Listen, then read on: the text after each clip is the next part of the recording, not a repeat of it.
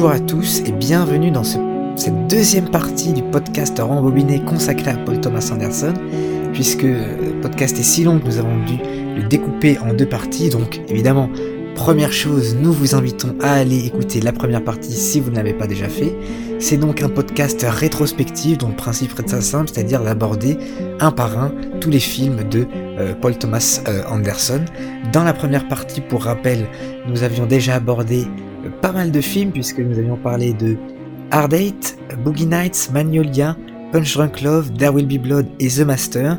Et donc, dans cette seconde partie, nous allons parler des films de Paul Thomas Anderson qui nous manquent, à savoir ces trois plus récents, Inherent Vice, Phantom Thread et Licorice Pizza. Donc, sans plus attendre, je vous laisse avec la Team Podcast. Team Podcast, euh, donc, je vous rappelle la composition, puisque euh, vous aurez l'honneur et le privilège d'écouter Samos, euh, Samos le Grand, Éloi, et, puis Geoffrey, et puis moi-même Lucas. Donc voilà, je vous laisse en bonne compagnie avec la Team Podcast, et vous souhaite une très bonne écoute.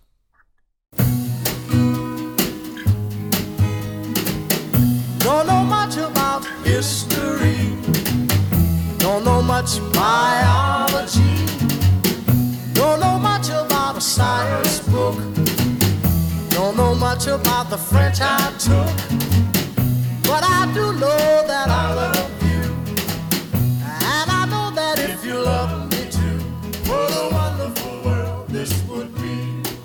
Ok, alors maintenant, écoutez, bah, le mystère et le fait que personne ne comprend rien à rien, c'est une transition parfaite pour le prochain film. Pour passer au prochain film.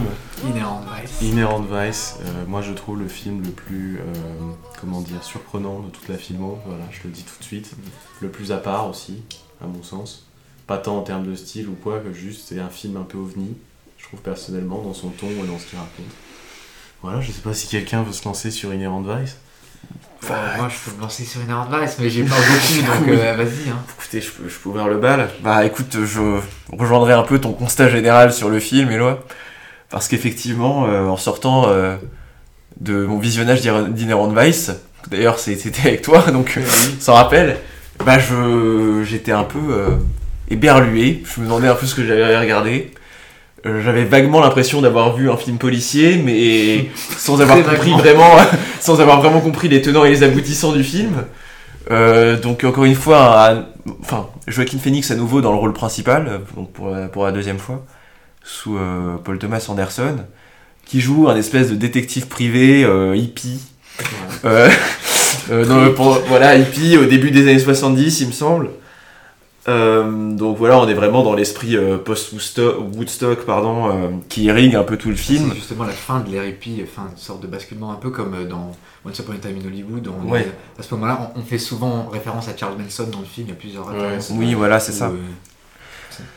Et donc globalement, oui, c'est un, un, film assez particulier par son ton, parce que pour le coup, on a l'impression qu'il fait presque volontairement le choix de rendre son scénario et l'évolution de ce scénario le, plus alambiqué, le plus flou possible, le plus incompréhensible, mais pas, enfin, disons, faut, soyons clairs, quand je dis incompréhensible, euh, c'est pas une incompréhensibilité à la Christopher Nolan, ou disons on va mettre en place des espèces d'artifices, voilà, des espèces d'artifices de complexité qui sont là pour euh, essayer un peu d'épater le spectateur. Là, pas du tout. Là, c'est une espèce de confusion absolue.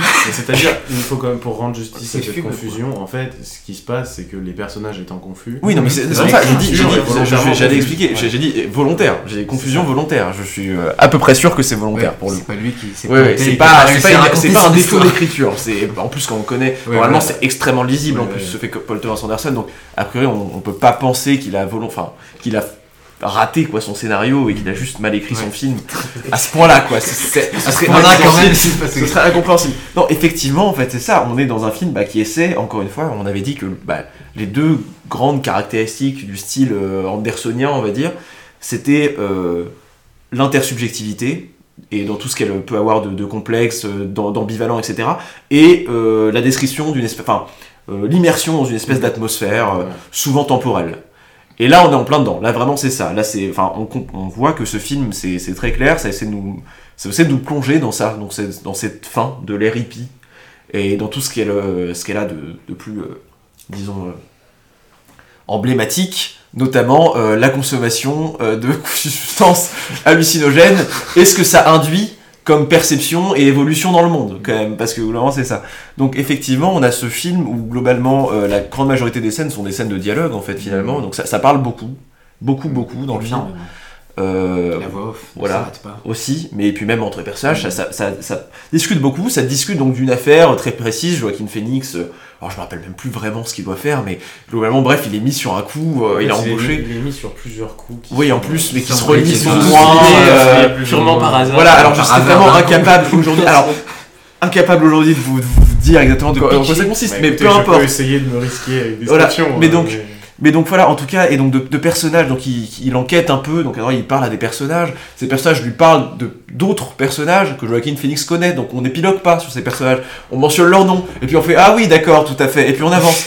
donc nous on regarde ça, on fait bah non, pas tout à fait en fait, moi je ne sais pas de qui on parle. donc voilà, et, donc, et, donc la confusion monte au fur et à mesure, on comprend que tout est embranché, mais les embranchements ne nous apparaissent pas.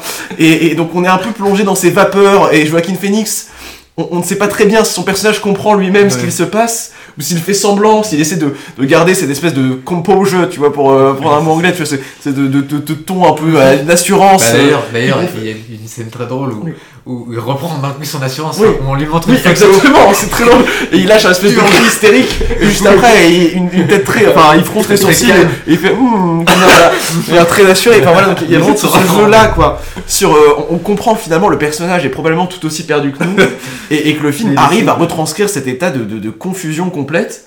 Euh, de manière, pour le coup, vu qu'à mon avis c'était l'ambition du film, relativement remarquable, quoi. Ça marche complètement. Et en même temps, et c'est ça la force, parce que du coup, le, résultat aurait pu être un film super ennuyant, mm. parce que bon, à force de rien comprendre, euh, on peut être complètement largué. Mais il se trouve que, euh, bah, je sais pas trop que c'était le cas, parce que bon, déjà il y a quelques scènes là de où on retombe dans le style andersonien euh, de la relation intersubjective, très douce, très profonde. Euh, très touchante aussi, donc euh, avec euh, notamment Joaquin Phoenix et sa, son ex qui redevient petite amie, qui en plus a une espèce de présence un peu fantomatique. voilà, elle, apparaît littéralement à des moments. C'est une apparition. Oui, elle apparaît à des moments précis, sans prévenir, etc. toujours. comme une apparition. Voilà. Et donc ça c'est le premier truc qui permet de rattacher un peu. Et le deuxième c'est que toutes ces scènes extrêmement confuses, au-delà d'être confuses, et même en partie parce qu'elles le sont, sont souvent extrêmement drôles. Quand même, voilà. Et que c'est aussi l'un des films les plus drôles de, sa filmographie. Et euh, c'est ces deux pôles-là qui permettent de rendre cette confusion complètement euh, absurde, mais dans le sens vraiment comique du terme. Mm. Et donc de faire un film qui, quand même, euh, bah, va au-delà de la simple expérimentation de dire j'aimerais faire un film qui permet de comprendre ce qu'est vraiment la confusion ressentie, quoi, ou la confusion vécue. Ouais. Voilà. Bah, euh, moi, il y, avait un, y avait un truc, euh, justement pour parler de la confusion, et tu parlais tout à l'heure des substances hallucinogènes, etc. Un des gros trucs du film, quand même, c'est que, euh, d'un point de vue esthétique, le film est d'une clarté et d'une fixité incroyable, alors justement que dans tous les films type sur des drogués, on nous mettrait des tas d'effets, la caméra se drogue, elle est hallucinée, etc., hallucinogène. Bonjour, Gaspard Noé. allez, allez écouter le podcast sur Gaspard Noé. voilà. Et alors que là, en fait, et justement, enfin, ce qui est hallucinant, c'est que c'est vraiment d'une simplicité et d'une fixité. Enfin, la plupart des, enfin, c'est très chant contre chant, très scène de dialogue, très, enfin, très fixe, assez, assez peu de mouvements euh, pour le coup. De, de, plus en plus, ils s'orientent vers la fixité de toute façon, Paul Thomas Anderson. Et euh, là, on est, on est vraiment dans une épure stylistique assez dingue. Alors évidemment, c'est toujours, la photographie est toujours sublime avec des, des, des, des, lumières. C'est assez damné, quoi. Enfin, franchement, c'est un délice. Enfin, c'est vraiment sublime. Il y a des effets de montage qui sont très doux et très, avec des, des fondus enchaînés qui sont très, très élégantes, etc. Mais on est très loin de des, des, des, effets à la Terry Gilliam. Enfin, je veux pas la critiquer, moi je connais pas trop Terry Gilliam. Enfin, enfin tout ce genre de cinéma. C'est pas Las Vegas Parano. C'est pas Las Vegas Parano, c'est pas Trainspotting, c'est pas tout ce genre de, de, de choses tout ce genre de grammaire cinématographique de drogué dont on a l'habitude de plus en plus. Ah, de ce point de vue-là, d'ailleurs, juste pour, quand on compare euh, la drogue euh, dans ce film à par exemple la drogue dans Boogie Nights, hmm. là on a une, une hmm. transformation hmm. vraiment radicale. Et on voit bien l'évolution esthétique qu'a prise, euh, le, grand virage qu'a pris, pris Thomas Anderson dans, sa mise en scène vers l'épure, quoi, enfin, vers la simplicité totale. Et un autre truc dont je voulais parler, surtout parce que moi j'aime beaucoup Inherent Vice, peut-être plus que certains ici, je sais pas. Enfin, moi, c'est clairement un de mes films préférés. Enfin, c'est peut-être mon deuxième film préféré après The Master de Paul Thomas Anderson. C'est que vraiment, tout à l'heure, je parlais de l'ordre du récit, enfin à quel point il va à l'encontre de sorte d'ordre du récit hollywoodien. Et c'est intéressant comme il le fait encore une fois dans, dans Inherent Vice et d'un mais la manière totalement opposée. C'est-à-dire que dans The Master, on a une sorte. On a pas de scénario d'une certaine manière, c'est-à-dire qu'on a pas de ligne, enfin quelque chose d'extrêmement minimaliste, alors que là justement on a un surplus de scénario, c'est-à-dire qu'on a des lignes d'écriture de, à n'en plus finir qui se perdent, une voix off qui n'en finit pas. C'est parler pour faire une overdose. Voilà, voilà, exactement, overdose. overdose de scénario et qui va à l'encontre encore une fois de tout ce qu'on a pu voir. Et pourquoi? Parce qu'encore une fois, le, vrai enjeu du film, se trouve pas forcément vraiment dans, dans est-ce qu'on va réussir à comprendre les différents enjeux c'est encore une fois dans l'approfondissement des relations qu'il y a entre certains personnages et notamment qui pour moi est un, truc complètement éblouissant et qui m'émeut énormément c'est la relation entre Doc donc Joaquin Phoenix et Doc c'est son, nom et euh, Shasta donc euh, son, son ex un petit peu son automatique. pas tout à fait son ex, parce que sans, sans, sans, sans révéler, sans, révéler, un gros spoil, euh, ils finissent par se remettre voilà. ensemble. Au début, on l'a enfin, comme justement, justement. Enfin, après, ah oui, c'est ça. Il y a un petit running gag, il y a une réplique où on sait pas trop s'ils sont ensemble ou pas. Oui, mais justement, pour moi, un des grands trucs de. de... Alors voilà, peut-être que vous allez me prendre pour un complotiste, comme il y en a beaucoup dans ce film, mais je veux dire, euh, c'est vraiment. Euh, est-ce qu'elle est là ou pas? Enfin, pour moi. Je ah, d'accord. Ah oui, d'accord. ah, mais, mais vraiment, moi, pour moi, je suis pas sûr du tout que, que, que, que, que, que, que, que ce soit, ouais, que ce soit pas, un amour. Parce que là, est-ce que le film existe en fait Non mais vraiment, est-ce que ne se passe pas dans la tête de Joaquin Phoenix depuis le début Mais vous rigolez, vous rigolez, mais vous rigolez, mais c'est American Psycho, c'est quoi Mais vous rigolez, mais pendant tout le film sont disposées des clés comme quoi euh, Joaquin Phoenix voit des choses qui n'en qui n'en sont pas. Par exemple, il y a la narratrice Sortilège qui est, qui est celle qui fait la voix off et qui apparaît de temps en temps. Elle est dans la voiture de temps en temps, hop, le plan d'après, elle y est plus. Et, et il lui parle. Enfin, il y a, y, y, y, a plein de choses qui sont disposées comme ça, des répliques, où, euh, par exemple, euh, il y a une réplique qui m'a beaucoup marqué quand je l'ai revue, où, euh, c'est noyé dans la voix off, évidemment, parce que la voix off prend le pas sur tout, où la, voix off dit clairement que, les drogués, quand ils perdent quelqu'un qui leur est proche, ont tendance à s'imaginer plein de, de de, de, complots, etc., contre eux, euh, qui vont essayer de débusquer pour euh, essayer de retrouver leur amour perdu. Bon, bah, c'est l'histoire du film, quoi, globalement. Donc, est-ce que c'est -ce c'est ça? Enfin, globalement, la grande enquête du film, c'est l'amour, pour être un peu poétique. c'est quelqu'un qui, qui, qui cherche sa, sa, son ex pendant tout, pendant tout le film. C'est tout, tout ce qui l'intéresse, c'est pas tant de, mettre la doigt sur, euh, sur euh, qui a enfermé le, mec de l'immobilier ou pas, c'est de retrouver bah, D'autant que, le film, du point de vue policier du film, finalement s'interrompt un peu de manière mhm. surprenante par rapport au canon, parce qu'il s'interrompt euh, sans réponse. Oui, sans réponse. Et en même temps, on a le sentiment que tout est résolu. Oui. On a le ah sentiment que c'est tout sur tout est voilà. On dirait qu'on a raté trois scènes. Oui, mais. En fait, le film te met dans un sentiment de culpabilité comme si tu n'avais pas suivi. C'est-à-dire qu'il y a un équilibre. c'est très particulier. C'est pas du tout l'impression c'est trop compliqué pour moi, euh, c'est fait exprès. C'est vraiment j'aurais dû mieux me concentrer.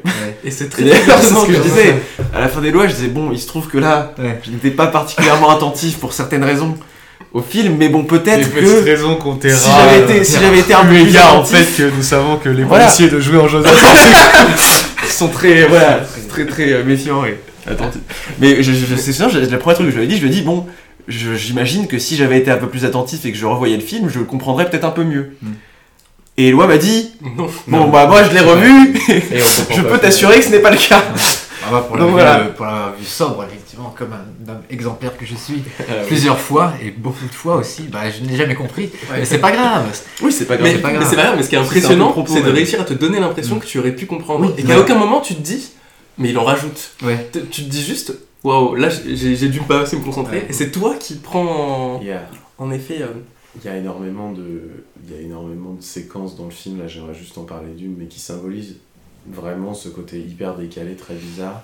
À la fois l'épure de la mise en scène et en même temps le, le côté vraiment euh, absurde de mm. ce qui se passe, à l'écran. C'est-à-dire que le fait, la, sobriété de la mise en scène est vraiment compensée par ce, qu'il y a dans le cadre. Mm. Parce que vraiment. c'est le décalage entre les deux Mais c'est cette scène où, donc le personnage de Joaquin Phoenix arrive dans une espèce de, de préfabriqué qui est sur un terrain vague sur lequel on va mm. construire un projet immobilier. Préfabriqué qui s'avère être un, un salon de massage duquel sortent des motards. C'est génial. Et lui rentre dans le salon de massage, euh, rencontre la tenancière de ce salon de massage qui va s'avérer être un personnage qui revient de manière assez Ouais. fréquente. Cette meuf-là commence à sauter sur une autre meuf. Lui fait 5 mètres, tombe, se réveille à côté d'un néo-nazi mort, braqué par des flics. Voilà. Voilà, ça, dizaine, voilà. dizaine de voitures de flics, genre euh, avec un plan avec tout ça. le mec est un euh, terroriste euh, dangereux quoi. Voilà, Pour, c'est pour ouais. ajouter une ultime précision, tout ça sur de la musique euh, de Johnny Greenwood qui sonne vraiment très Radiohead à ce moment-là et qui est vraiment absolument magnifique. guitare, euh, Et, et tout ça, en fait, c'est 5 minutes de film. Rien que ça, c'est déjà complètement fou. Et, et le film entier est comme ça, en réalité. Ouais. Et pourtant, c'est filmé avec une simplicité énorme que t'as le sentiment que tout est normal. C'est C'est ça, c'est- réel. Enfin, Bah, c'est ça, il y a combien Il y a, il y a à tout casser. C'est quasiment un plan dirais. Je séquence, pense qu'il y a euh, cette 3 scène-là. plans sur cette séquence. Il y a un plan d'arrivée. Parce que dans le bar, il y en a qu'un. Dans, le bar, c'est bar, il y a qu'un justement toute la force du truc, c'est Ouais, qu'il n'y a qu'un seul plan où il le suit très fixe. Et après, un plan d'entrée dans- un plan d'entrée dans le le mobil-home. coup, ça, se termine le plan et. Un plan d'entrée dans le mobil-home. Un, Un plan à l'intérieur. c'est peut-être le contre-champ avec les motards derrière, ou un truc comme ça. Peut-être, Genre lui rentre, on voit les motards. Et il y a un très beau plan que, que j'ai beaucoup aimé où, bah justement, juste avant qu'il arrive, où il sort de la voiture, et il y a cette musique de Joe Greenwood, magnifique. Et euh, c'est en contre-plongée, il y a toutes ces espèces de petits drapeaux qui sont. euh, Oui, qu'on revoit d'ailleurs. euh. Bref, il y a plein de trucs comme ça. Et il est en contre-plongée avec le soleil, etc. Et il est un peu perdu comme ça, il sait pas trop où il est, il avance. Enfin, c'est très. Ah, qu'est-ce que j'aime ce film. Enfin, bon, c'est très beau et c'est assez génial. Et juste pour. Parce que vous, vous m'avez pas pris au sérieux tout à l'heure quand j'ai dit qu'elle était là ou qu'elle était pas là, Si, etc. Non, mais si, c'est mais c'est parce que ça s'applique à tout en fait. Mais- Non, mais mais oui, c'est- pas impossible, mais Moi, oui. bah, ce, qui me, ce qui me plaît beaucoup dans le film, par exemple, pour vous redonner un, un- un truc, c'est qu'à un moment, dans la grande scène, l'une des grandes scènes du film, en tout cas pour moi, c'est la, le, le deuxième, la deuxième fois où elle, a- où elle apparaît, où elle, où elle re- retourne chez Doc et où il y a une scène d'amour, enfin, de sexe en tout cas, c'est brutal et très rapide. Et c'est un plan séquence qui dure euh, très longtemps, enfin, ça dure, euh, ça doit bien durer 5 ou 7 minutes. Où elle lui parle, il y a quelque chose de très hypnotique là-dedans, et d'un coup, enfin voilà, il y a l'acte. Bon, bref, on ne spoil, on se spoile pas. Enfin, si j'ai spoilé du coup, mais bon, bref. Euh, voilà. Et, et là, elle est habillée euh, de manière euh, très simple, on va dire. mais avant, parce qu'elle se déshabille. parce elle se déshabille, voilà, elle moment, elle- voilà. Après, elle est très simple. Après, c'est assez simple, en effet. c'est très simple. Dans la au début, justement, elle est, voilà, on, on peut le dire, comment dire, elle a une culotte, on va dire, et elle, est, elle a un t-shirt hawaïen avec une, euh, avec une, une, euh, un collier un peu euh, hawaïen, enfin des trucs un peu, euh, des petites pierres, de- des petits coquillages, etc. Bon alors, vous allez me dire, le mec retient les habits, le mec est bizarre. Non, mais il aimait bien euh, l'actrice Voilà, aussi. j'ai qui bien l'actrice, voilà. mais, voilà, bon bref. pas Passons, seul, pas le passons. seul. Pas seul, voilà. Et justement, après dans le film, il est fait référence au fait que quand, il quand il quand il se souvenait souvent de, de, ce- de sa femme, il l'imaginait toujours comme avant, comme, et, elle, et, le- et la voix off décrit exactement la tenue que porte, euh, que porte euh, euh, Shasta euh, euh, lors de cette scène. Donc, vous rigolez, vous rigolez, mais euh, il y, a beaucoup- il y a beaucoup cette idée de est-ce qu'elle est là, est-ce qu'elle est pas là? Enfin, je veux dire, la scène finale dans la voiture, qu'est-ce que c'est que, cette- qu'est-ce que, c'est que ce, ce décor? Enfin, elles sont dans une voiture, qu'est-ce derrière, c'est, complètement faux. Enfin, c'est, complètement embrumé, mais c'est pas embrumé, genre on voit du brouillard, c'est genre gris, quoi. Enfin, on voit que c'est du faux brouillard, on voit que c'est, une fausse, euh, avec une lumière très bizarre qui arrive sur le regard de Joaquin Phoenix. On voit qu'il y a quelque chose qui est faux là-dedans. On voit qu'il y a quelque chose qui, qui n'est pas réel. Il y a une irréalité qui est. Alors, je dis pas qu'elle est là ou qu'elle est pas là, mais ce que je trouve beau dans ce film, c'est la potentialité du truc. C'est que la potentialité est beaucoup plus intense que le fait que ce soit euh, oui elle est là ou oui elle est pas là ou euh, euh, oui euh, ce mec existe ou oui c'est une C'est hallucination un ou chat de Schrödinger voilà c'est, c'est ça. Un c'est il y a une sorte d'intensité il y a beaucoup plus d'intensité dans la potentialité que dans le fait que parce que ce qui est ce qui est fini c'est terminé quoi. C'est consommé c'est, c'est consumé c'est terminé. Là il y a, il y a une sorte d'intensité qui, qui m'émeut énormément. Surtout qu'en plus ça se termine sur une chanson que j'aime beaucoup qui s'appelle Any Day Now de Chuck Jackson qui est magnifique et qui raconte leur histoire puisqu'il dit Any Day Now You will be gone and I will be left alone, etc. Donc c'est un film très triste. Il y a une grande tristesse dans ce film, une grande mélancolie qui, qui- m'émeut énormément et c'est pour ça que je trouve ça magnifique. Toute la scène d'ouverture où il essaie de retenir la voiture et ensuite il essaie de la regarder au loin, etc.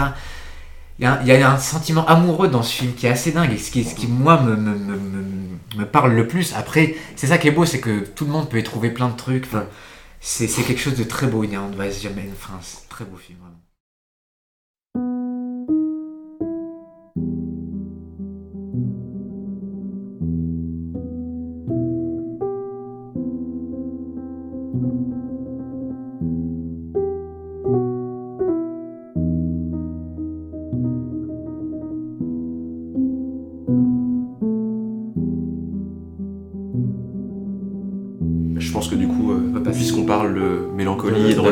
et d'amour. La transition. euh, la transition est encore une fois toute trouvée. Ça commence à être une habitude, euh, vraiment, c'est c'est dingue. hein. À, à croire que c'est écrit. À croire que c'est. Et pourtant, et pourtant, si vous saviez. Ça ressemble plus. euh, c'est dans Donc voilà. Advice, nos podcasts, nous, c'est Ouais, oui, non, c'est ça, c'est plutôt, ouais, c'est c'est assez sinueux. Mais donc, on, a- on va en arriver bah, déjà à l'avant-dernier film. Eh oui, enfin, déjà. Waouh, déjà, au bout de. L'avant-dernier film à date, hein, disons-le. À date. on espère que. À date, on espère que Les gens réécouteront On le podcast aura dans d'autres. 10 ans. et- Oui, le podcast évidemment est destiné à la postérité. Ouais, hein, on en parlera encore. sur, sur. D'ailleurs, quand on Ouais, devra faire des rétrospectives sur euh, Paul Thomas Anderson dans un siècle ou deux, on, on prendra évidemment, on prendra le podcast comme exemple, comme base euh, document de travail, quoi. Ouais. Vraiment, voilà. Mais euh, donc euh, Phantom Thread. Euh, donc voilà, avant-dernier film de, de Paul Thomas Anderson et sûrement euh, justement le plus mélancolique, le plus élégant aussi. Ah oui. Voilà, quelle élégance. C'est vraiment, enfin moi, c'est voilà, c'est un mot extrêmement vague, mais c'est le premier mot qui Mais c'est vraiment, ouais, c'est vraiment ça. Quand je pense à ce film, C'est vraiment l'élégance, l'élégance de ce qui est montré, de l'élégance de comment c'est montré. Euh, C'est pas une élégance factice comme on peut le dire Non. souvent aujourd'hui. Oh, élégance. Enfin, tu sais, dans la, dans la haute société un peu fashion week, Oui. tu vois, oh, élégant et tout. Là, c'est vraiment. Non, parce que euh, bah, alors il y a une élégance évidemment une purement formelle, Oui, voilà. purement stylistique, etc., mais qui rejoint une élégance aussi des émotions, Exactement. une élégance euh, dans, le- dans les attitudes, enfin voilà, et une forme de sobriété en fait qui dit beaucoup. Mm. Et euh, donc qui, qui fait de, de ce film peut-être aussi l'un des plus sombres en fait d'une certaine manière de Paul Thomas Anderson, même si on n'est pas là aussi, euh, som- mais une sombre, une sombre mélancolie. Donc euh, pareil dans une espèce d'épure, de comment dire, euh, d'économie de moyens, euh, alors que normalement, bah, justement, enfin, ce qui, en fait un peu, enfin, selon moi, parce que selon moi, il y a trois très très grands films dans la carrière de Paul Thomas Anderson qui seraient donc The Blood, The Master et Phantom Thread. On n'est pas tous d'accord, je le sais, mais pour moi, c'est les trois très grands chefs-d'œuvre. Et euh, je dirais que bah, celui-ci, enfin voilà, se caractérise plutôt par une économie de moyens, là où les deux autres sont plutôt, enfin, la grandeur des deux autres va plutôt dans une forme euh, d'effervescence, ou en tout cas au contraire de de relâchement complet, de libération. On a parlé d'espèce d'animalité qui ressort euh, des grands personnages euh, de The Master et de, des Will Be Blood. Enfin, on a moins insisté d'ailleurs sur ce caractère-là, du, du caractère, enfin du, du personnage de Plain View View de, des Will Be Blood, mais, mais il a peu il a ce côté-là aussi. Il a ce côté très euh, bah, très viscéral, en tout cas, manière- quoi. D'ailleurs, on en très pas, agressif. La manière dont ils se tiennent, les acteurs. Oui, complètement. Voilà. complètement Toujours, euh, et, voilà. et, toujours, et Joaquin Phoenix, c'est exactement pareil avec ses Voilà, oui, c'est ça. Donc bref. Et là, au contraire, alors c'est en plus c'est intéressant parce que c'est le retour de Daniel Day-Lewis dans un rôle principal chez euh, Paul Thomas Anderson et euh, en contraste complet avec sa première apparition avec ce personnage de Daniel Plainview. Là, au contraire, donc euh, il joue un, un grand styliste. Un grand, oui, couturier. Un grand couturier, voilà, euh, styliste euh, anglais, britannique, premier film aussi qui ne se passe pas aux États-Unis, me semble-t-il. C'est ouais. Et enfin, les seuls films, du coup, en fait, qui ne se passent pas aux États-Unis. Ce qui d'ailleurs m'embêtait un peu parce que j'étais très content de mon idée que Paul. Thomas Anderson était le grand cinéaste de l'esprit américain, Non, mais- etc. D'ailleurs, on n'a Et- pas filé le- la métaphore, mais évidemment, dans The Évidemment, Master, j'aurais voulu, voilà, oui, c'est ça. Mais évidemment, ça continue. Toujours. euh, Si on en parlerait à chaque fois, Oui, on, voilà. on passerait une heure de plus. Mais j'aimerais bien, évidemment, parce qu'il y avait encore plein de choses à prolonger dans The Master sur euh, le rapport à la spiritualité, etc. Il y avait beaucoup de choses à dire et sur euh, enfin, le lien très particulier que l'Amérique entretient avec la spiritualité, voilà, avec euh, par une sorte de quantification, etc. Enfin bref, on rentre pas dans les détails, mais encore plein de choses à dire. Bon, alors là, ceci dit, on garde euh, encore ce trait euh, de, on se dire, en tout cas, de, de la singularité euh, de l'homme d'exception, on va dire, ou de l'homme ambitieux, qui, par son ambition, par sa singularité, se coupe un peu du reste des vivants.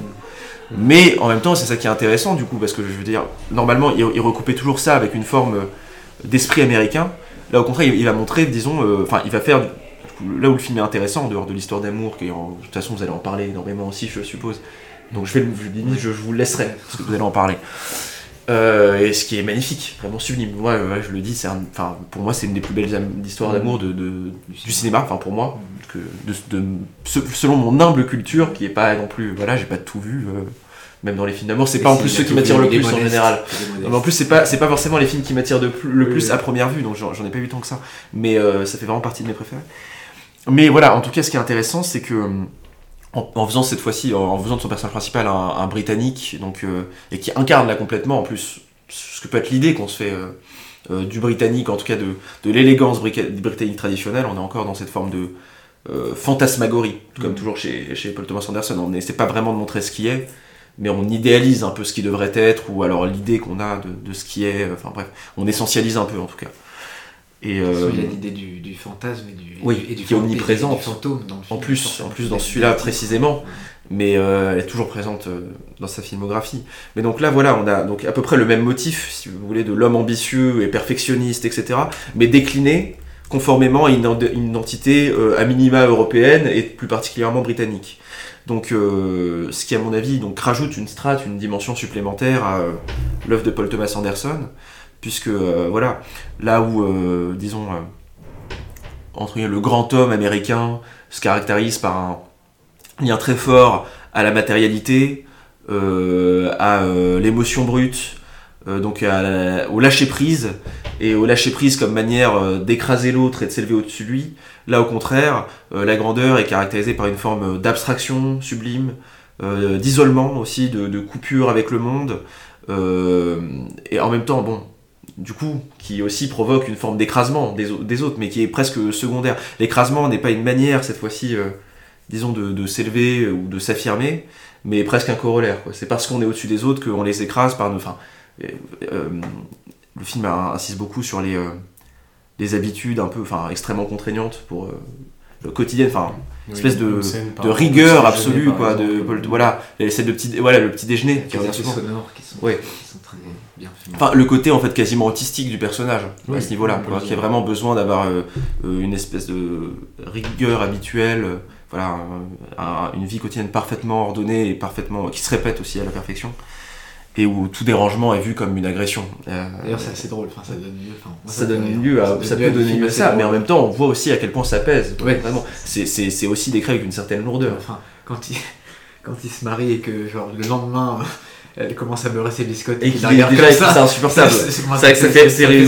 Après, c'est pas une comédie, hein, on va pas. Oui, non, c'est pas une comédie. Pour le coup, c'est vraiment plutôt un film euh, euh, lourd, d'ailleurs assez alors il y a toujours effectivement la, photo sublime, mais j'ai l'impression qu'alors même si euh, quand il y a des couleurs elles ressortent, il y a quand même une teinte, euh, une photographie un peu plus sombre, enfin un filtre légèrement plus sombre sur l'image, peut-être simplement parce que ce qui est filmé est plus sombre à l'origine.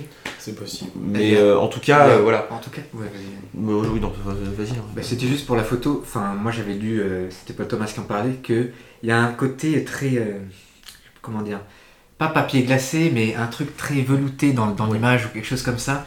Et il disait que c'était aussi peut-être, c'était dû au fait qu'ils avaient un petit peu enfumé le plateau. ah voilà. Bah, il y a, une atmosphère un peu, enfin, pour donner un effet. Je sais pas, c'est très difficilement explicable, mais enfin, il y a, un teint, il y a un ton dans l'image même qui est assez. Euh, enfin, c'est très beau. Enfin, faut le voir pour le. Ah, c'est sublime. C'est bah, pour le coup, c'est sûrement. Euh, enfin, strictement visuellement parlant, je pense que c'est le plus beau film de Paul Thomas Anderson. Enfin, oui, bah, non, mais vraiment purement plastiquement. Pour moi, c'est dur d'en choisir un, mais oui, c'est clairement incroyable. c'est une merveille de.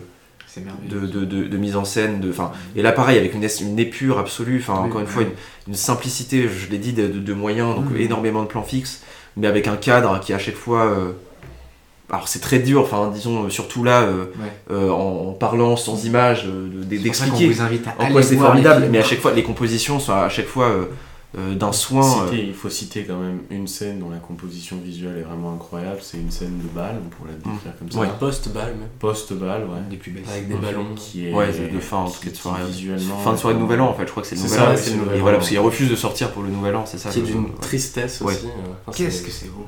Peut-être un des plans les plus évocateurs. Tout on n'a pas besoin de voir le film. On, voit ce plan tout seul. On, comprend tout ce qu'il raconte. C'est d'une puissance évocatrice. je voulais juste puisqu'on n'en a pas encore parlé euh, pour l'instant, mais euh, tout va bien. Oui, oui, ça euh, parler surtout, enfin, je, me le réservais pour Phantom Thread évidemment, mais de la musique de Johnny, ah Johnny Greenwood.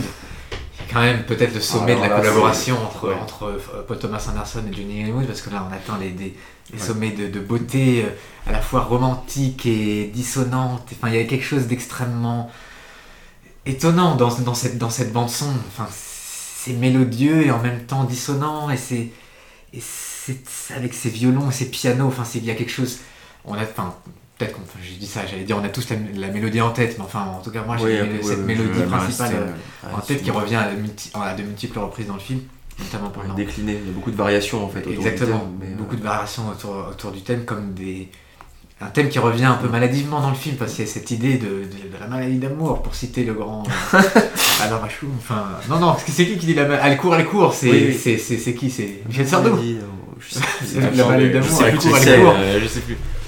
Je crois que c'est Michel Sardou. Tout arrive, hein. On parle de, de, de Michel Sardou dans le podcast. De... Eh oui, c'est Sardou. Michel Sardou, voilà, pour citer le grand. Elle court, elle court, la maladie d'amour, on peut le dire dans, dans, ce film. Non, mais il y a cette idée du, bon, bah, du poison, pour pas spoiler, mais enfin bon, il y a, y a quand même un rapport maladif euh, au, au, sentiment qui est quand même très, très, très trouble et très. Enfin, c'est assez. C'est à la fois pervers, j'aime pas ce mot parce qu'on dirait que c'est. Euh, c'est euh, oui, non, parce qu'en plus, c'est vraiment pas. Voilà. c'est vraiment. Mais c'est très. Il y a quelque chose d'assez jouissif à, à, voir ça, notamment pendant l'une des scènes finales. La cuisson d'une omelette, la plus belle cuisson de La plus belle scène d'omelette de l'histoire, on. De l'histoire du cinéma. La plus belle scène de cuisson et de cuisine. Voilà, alors là, on est Non, mais en vrai, je suis sérieux. Hein, c'est la plus belle scène d'omelette et la plus belle scène de cuisine. La plus belle scène d'omelette, c'est à peu près sûr. Je sais pas s'il y en a beaucoup d'autres. Mais de cuisine. Peut-être dans le chef. Dans le chef, le chef. Peut-être voilà, noblette, qu'il y a noblette. Je crois bien. Dans, la, grande bouffe, dans la grande bouffe de Marco Ferrari. Ah, la grande bouffe. Ah, je sais pas s'ils font des omelettes dans la grande bouffe. Non, ils sont pas très omelettes, je crois. Non, ils pas assez. Voilà, pas qu'ils sont. Non, après, une omelette avec 50 œufs à la limite. Un truc comme ça. Mais ouais. Je sais pas si je l'ai pas vu, mais je crois. Je sais pas s'ils sont très omelettes dans le film. Enfin. Mais pour revenir à cette scène de l'omelette, quand même, parce qu'il faut quand même en parler, parce que. Bon, enfin, c'est difficile de le décrire, mais enfin, il faut le voir, c'est tellement exceptionnel. Mais la manière dont tout se joue sans, sans aucune sans aucun dialogue, quoi. Tout se joue dans les regards et dans le découpage. Mm. C'est Hitchcockien, enfin, il y a un montage extrêmement. avec la musique qui, qui, qui, redouble le tout, les regards. Et là, je prends un moment pour remercier le Seigneur de nous avoir en, envoyé sur Terre Daniel Day-Lewis et, et, Vicky Cripps. Parce que c'est vraiment exceptionnel, quoi, ce qui se passe euh, en termes de jeu dans, dans cette scène. Non, et, et ça montre alors j'ai pas envie de sous-estimer Vicky Krieps qui est incroyable dans ce film. Enfin, elle est éblouissante. Elle, est son premier film. Enfin, c'est hallucinant quoi. Enfin, ah, la meuf commence avec Phantom Thread. Il faut quand même être euh, voilà quoi. Ça, ça, ça part bien. Et euh, Daniel Lewis quoi. Lewis, quand tu quand tu pars de, de Darwin B. Blood et que tu arrives à ouais, Phantom Thread, enfin, il faut voir la palette de jeu non, du mec. Le drame, tout ce qui peut se jouer sur le visage de Daniel Lewis, c'est incroyable dans le regard et dans cette scène en particulier, mais pas que. Enfin, c'est dans, dans tout le film un truc qui m'a souvent marqué dans, dans ce film, c'est un petit détail. À un moment, il, il est. Euh, et... Mais ça, c'est un des grands trucs de Daniel Day-Lewis. On sait qu'il aime se plonger dans ses personnages d'acteurs studio, oui, qu'il aime. Ouais, euh, et on les sait habités, que. Quoi, voilà, les habités. Et apparemment, la légende voudrait que pour ce film, il a appris à coudre des, des, des, des robes lui-même, etc. Et ça m'étonnerait pas, parce qu'à un moment, où une des premières scènes où il est avec Alma, quel joli prénom, euh, et, et il lui dit, il lui fait des essayages, etc. machin et il prend un moment un ruban, et il prend un, ciseau, et à la manière de prendre le ciseau, il le prend pas comme, comme n'importe qui prendrait le ciseau, quoi, et, et, découperait. Il le prend, genre, on sent qu'un couturier ferait ça, c'est-à-dire qu'il le prend à la main directement au niveau des, des lames du ciseau, et clac, il, il, il, d'un coup comme ça, clac, il, il, il, il découpe le ruban. Et donc, bon, c'est un micro-détail, tout le monde s'en fout. Mais on sent bien que n'importe quel acteur aurait pris le ciseau et, et découpé euh, du ruban. Bah lui, non, il prend. Comme on imagine que les couturiers peuvent faire ça dans la vraie vie, ils sont habitués à le faire. Et hop, ils prennent les, les, lames du ciseau et ils coupent le, ruban. On s'en va les couilles globalement. Mais je voulais insister là-dessus pour montrer à quel point le, jeu ici des acteurs, pas que de Daniel Lewis, parce que Vicky Krieps c'est magnifique, se joue dans, dans des infimes. Euh, moments de, de, de, regard et de gestes et de et d'intonation de voix. Enfin, on est dans la dentelle là, vraiment. On est vraiment dans, dans, dans, dans le dans, dans, dans, dans, les, dans les grands moments de, de, de finesse du cinéma. Enfin, vraiment, il y a quelque chose d'une Enfin, je sais pas comment dire. Enfin, oui, c'est assez, c'est assez, assez, c'est sublime. On va pas s'arrêter là sur Phantom Thread. Non, non, non, mais il doit même parler encore. Voilà, vas-y, vas-y. On est que deux à avoir parlé pour l'instant. Il y a de quoi faire encore. Je trouve que pour euh, pour résumer un peu le, le, le miracle un peu qu'est Phantom Thread, il faut voir que c'est un film qui réussit pour moi à lier tous les points forts dont on a parlé à la fois de Inherent Vice et de euh, The Master. En fait, parce que pour moi déjà il y a une combinaison, une combinaison des thématiques. C'est-à-dire que le personnage de Daniel day les deux personnages pourraient paraître, paraître sortir de The Master presque. Presque, ouais. Le rapport à la possession très bizarre. Euh, encore une fois, une histoire d'amour, mais qui est très ambigu. -hmm. euh, on peut quasiment assimiler d'ailleurs le personnage de Daniel Day-Lewis au patron d'une secte. Pas loin, ouais. Quasiment, quasiment, parce qu'il a. Non seulement il, il, est. Il a une relation très, très étrange avec sa, avec sa femme, et même avec toutes les couturières avec lesquels il travaille de manière générale, et même avec sa sœur aussi, qui est un personnage dont on n'a pas du tout parlé pour le moment, mais qui est euh, finalement un peu son, et son Amy Adams euh, de The Master. il y a un peu cette idée de personnage tiers qui est tout, en, tout entier dévoué à la cause. Et Avec une, une, intimité là pour le coup entre les deux, on le sent bien, enfin oui, une intimité de frère et sœur. C'est ça, mais et, et, et, en parallèle, tout ce que vous avez décrit sur la, la relation amoureuse, ce mystère de la relation amoureuse un peu qui emprunte à mon sens beaucoup plus de, de Inherent Vice, et tout ça réalisé à la fois dans une subtilité folle, mais aussi une, une radicalité des choix. Parce que même si c'est un film qui est très feutré, etc., il y, a une, y a une vraie radicalité des choix qui est, je veux dire, vraiment pour moi synonyme de Paul Thomas Anderson de manière générale. Et là, je, je dis de Paul Thomas Anderson depuis le début de sa carrière. Et, euh, et de ce point de vue-là, c'est pour ça que je pense que ça viendra, en tout cas, quand on parlera du, du dernier film de Paul Thomas Anderson, Licorice Pizza, mais là, il y a, y a un, à mon sens, il y a une forme de point culminant dans une carrière euh, avec, avec Phantom Thread et que, probablement s'ouvre une nouvelle phase une fois que ce film-là est passé. Parce que là, pour moi, on est arrivé au, bout d'une logique, à un aboutissement. Je sais pas si on peut dire que rien de mieux sera jamais fait par Paul Thomas Anderson, j'en suis pas convaincu. Mais il faut reconnaître qu'on touche vraiment à, un sommet de carrière, quoi, vraiment, quoi. Une apogée, on pourrait dire. Ouais, euh, on emploie le, mot feutré, et euh, je trouve que c'est assez, euh, c'est très très approprié. Et en même temps, il dit que du coup, euh, c'est dans la continuité, je trouve qu'il y a aussi un jeu d'opposition, enfin pas vraiment d'opposition, mais on a un film qui est quand même très renfermé sur lui-même.